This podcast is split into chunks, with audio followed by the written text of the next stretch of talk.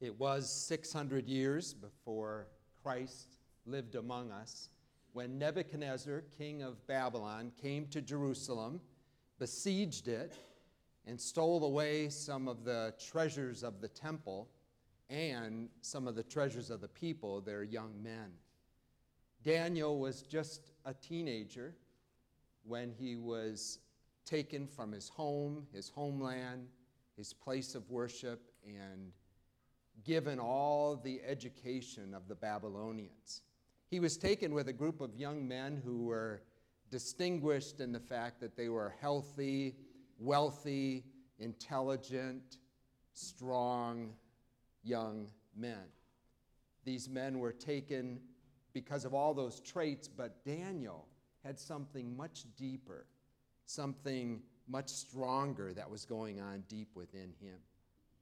So when he got to Babylon, even though they trained him in all things Babylonian, even though they changed his name to a Babylonian name, Daniel never let anything there compromise his relationship with God. He stood against it strongly. And yet, what's amazing in the story of Daniel is that he continues to have success in that foreign culture. He's appointed to governmental post after governmental post, uh, serving many kings, even different kingdoms that overthrew one another. And he was there well into his 80s in these governmental posts. So when we come to Daniel 6, most commentators see Daniel as an old man. He's in his 80s when this story takes place. And he is once again uh, coming into his own as one successful and yet having to stand against the culture around him. Because Darius is organizing his kingdom, putting it all together, has these 120 satraps, three presidents watching over them. Daniel was one of them. He distinguishes himself, and all the other leaders don't like that. I mean, he's a foreigner, he's got a different religion, and we don't like that. So they checked into his life. Uh, they tried to find in his work something that he had done wrong. Apparently, there were no embarrassing emails or videos that could be leaked to the press and therefore find him unfit for the presidency. Daniel came out clean. The only thing they could do was to go after his faith. Maybe there we can trap him. So they got the king to set up this law that for 30 days everyone would pray only to the king. And anybody who didn't would get thrown into a den of lions. Now, many of us know, maybe first of all, Daniel in the den of lions, but maybe, just maybe, we've forgotten how he got there. This story tells us, and especially verse 10, if you have the text open, you might want to look at that. We're going to look at it phrase by phrase. Verse 10 says, Although Daniel knew that the document had been signed, he continued. He continued. You see, Daniel had a rhythm to his spiritual life that he kept going no matter what even if it was against the law, even if it might cost him his life. He continued to do what he saw in his life fed his soul and kept him in contact with his living God. And he was not going to let anything get in the way of that. So Daniel continued this practice. Notice he didn't, when things got hot, he, he didn't have to start up something, something new. He didn't turn to God in like a foxhole conversion. No, this was something he just kept this rhythm going. He had it there, he knew it was right, and he kept it going. He continued. To go to his house, not only was this practice habitual, but it was private. You see, in order to keep in touch with God, especially in a foreign culture, you need to find places of, of silence and solitude, a special place. And for him, it was his house, which had windows in its upper room open. And so there's a privateness to it, and yet in some ways there's a public openness to what he's doing. He has nothing to hide, he's not embarrassed by this. He has this routine down, and it's known enough that these fellow leaders knew they could catch him at this practice. So it was private, and yet there was a, an open public nature to it. Toward Jerusalem. Why this? This is his homeland. This is the center of the worship of the God he's praying to.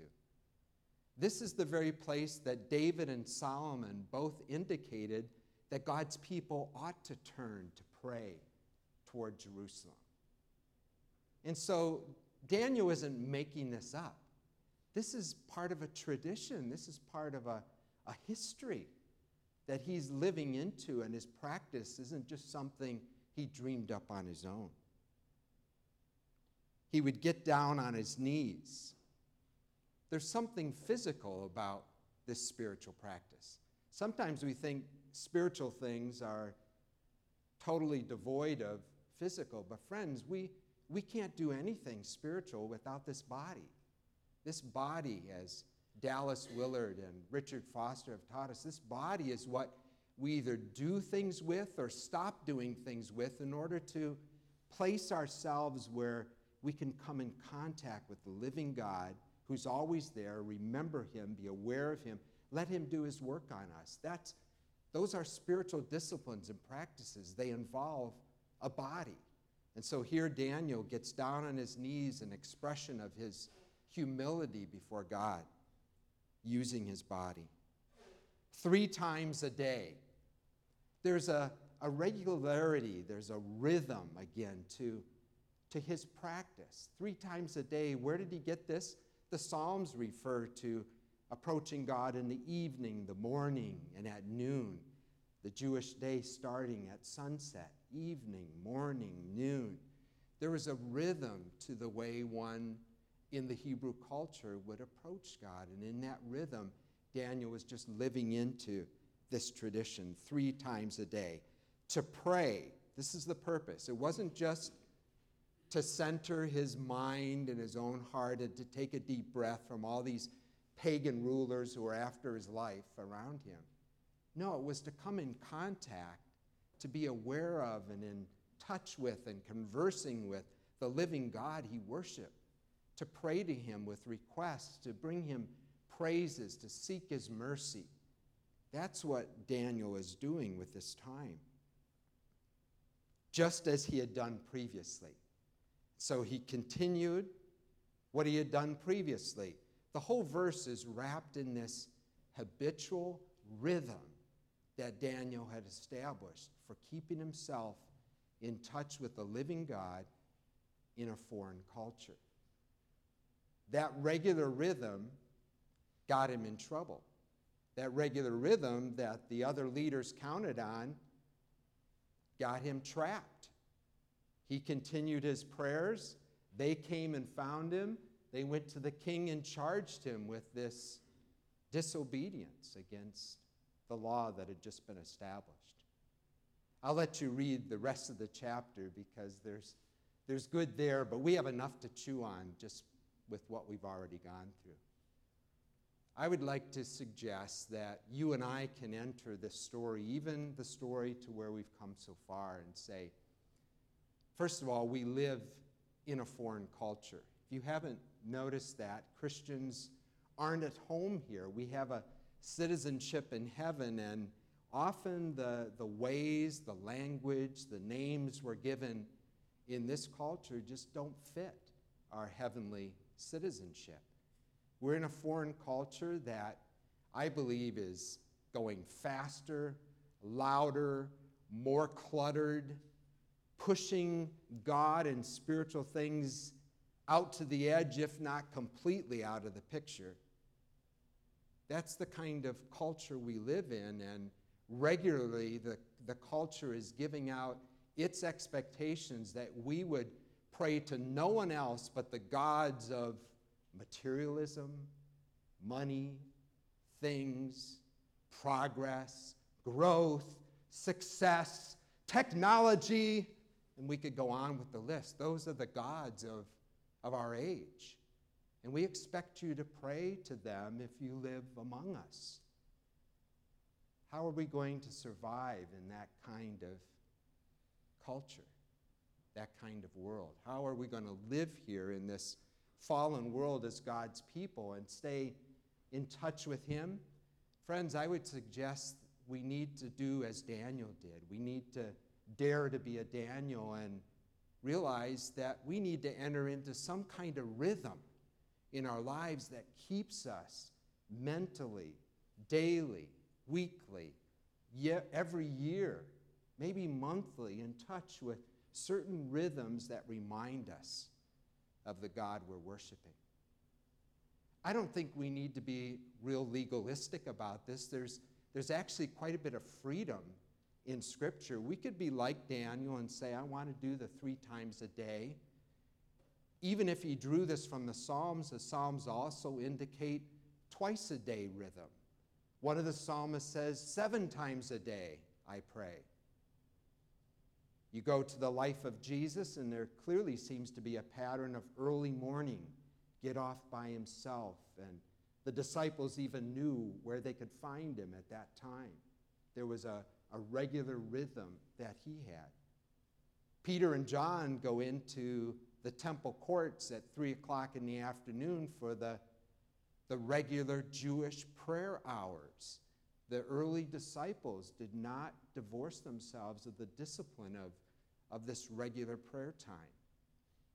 In the first century, we know that the early Christians, in a document outside of our scripture, the early Christians were encouraged to pray the Lord's Prayer three times a day. Even in the sixth century, the Benedictines kind of stretched that out in their monastery lifestyle, and they established an eight times a day prayer schedule. So you see, friends, it's not a matter of certain strict, rigid schedule. The idea is find something that works for you, that keeps you mentally in touch with the living God in this fallen world in which we live. Because it's going to press God out of your life unless you build in some, some daily, weekly, maybe monthly, annual kinds of rhythms. When you stop and think about it, all around us are rhythms. There's day and night as this earth spins. There's the phases of the moon. There are the seasons of the year. Even within our own body, if you're sitting still and quiet enough, you hear the, the beat of your own heart. You hear the breathing in and out to concentrate on that. All around us are the rhythms of schedule. We eat in certain times of the day. We sleep. We work. There's a rhythm to all of life. Why not a rhythm to our spiritual lives? To set something up and, and enter into that with a sense that this keeps me and helps me to stay in touch with God in, in this broken, fallen world where I'm prone to wander from Him. So, friends, the, the idea of rhythm is basic. The idea of finding within the freedom of setting up your own rhythm, there's, there's quite, quite a bit of freedom and flexibility and variety out there. I would just say find something that works for you and lock in on it and continue it and keep it going no matter what happens in life. What are some of the things that might be a part of this time, whether we call it, you know, the quiet time or devotions or prayers, whatever name you give it, what are some of the key parts? Peter Scazzero and the material that we've been using as a guide through this sermon series is encouraging us to, if you haven't noticed, emotionally healthy spirituality. We've been talking a lot about emotional health, and we need that. But now we're really turning a corner to its spirituality. It's not just emotional health, it's spirituality, how we are aware of and in touch with and allowing to shape us, our living God. Well, a key thing is to stop. The stopping is the first thing he recommends. We have to get off this merry-go-round. We have to get off this treadmill. It is going faster and faster. And we have to stop. Just stop. That's, that's the meaning of the word Sabbath, is to just stop. Get out of that rat race and stop. The stopping is a key point in this kind of quiet time and rest and contact with God. Stopping. The second is stillness. Boy, is that, talk about countercultural stuff. Stop, be still. The psalm we, we read early has God saying, Be still and know that I am God. Is it possible we're not going to know Him in our busyness? Is it possible that we'll miss out on that still small voice if we're just constantly caught up in the, the racing rhythms of this world? No, we need to establish some spiritual rhythms that cause us to stop and be still. And then there's silence. Oh, countercultural stuff, folk, I know. Silence. It drives us crazy. Sometimes we don't even allow it in our worship space. It's like just a few seconds and we get uncomfortable. Don't we have to fill with noise? Silence is one of the key principles of just being quiet. The centering prayer discipline causes us to just sit still focus on our, our breathing and our heart beating and just be silent. That silence is, is what Elijah found, that God wasn't in the, the wind, wasn't in the earthquake, wasn't in the fire. Where was God? God was in the, and it's hard to translate, the sound of silence, is what Simon and Garfunkel said. The sound of silence. That's what we need to see. And then the last S is Scripture. Scripture, whether it's Psalm 23 or the Lord's Prayer or any small portion of Scripture we're drawn back to or we're reading through, to take the time to just let Scripture speak to us. God speaks to us through this book. And we respond to Him in prayer to let that conversation be at the heart of this reason for stopping, being still and silent so that we can converse with God. Those are some of the key principles. So, friends, I, I want to encourage you today to find a rhythm that allows you to do those things on a regular basis. I don't think you can do it once a year. Sabbath comes once a week, and that, that corporate time together is part of our rhythm. But also, daily is what men and women through scripture and through church history have modeled for us. There's lots of possibilities, but a daily rhythm of something that works for us is key. I would encourage you to find something if you haven't already discovered it. Keep it going if you have discovered it. Maybe share it with somebody, not out of boasting, but just to have some accountability. Maybe ask someone this morning in our garden court time, uh, what is it you do to stay in touch with God on a, on a regular daily basis? What are some of the things you've learned so that we might even take from one another? Be flexible in whatever ever plan you enter into because maybe things will change. Maybe you'll learn some new ideas and whatever tool you use. I know some of us are using day by day the little guide that's going through these themes.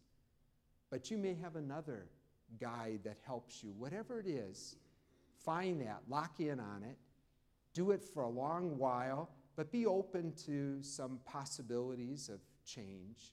But know this if whatever rhythm you choose should someday get you in trouble and you end up in a den of lions of maybe your own sort, know this that the God you've come to know, the God you've spent time with and has spent time with you, will be right there in the den with you, and He wants to deliver you. He is the living God, the eternally living God. As I pray, I want to read the prayer of a prayer I found in my research this week. It comes from a little book entitled The Unhurried Life. Let's pray. Father, Son, Spirit, enable us to live unhurried, resting and communing with you. Enlighten our eyes to see whatever your Spirit is showing us. Open our ears to hear whatever your Spirit is saying to us. Quiet our hearts with your songs of love. Draw our minds to focus on things above and not on empty human concerns. May that which blesses us become a blessing to others. We ask this in the name of the Father, and of the Son, and of the Holy Spirit.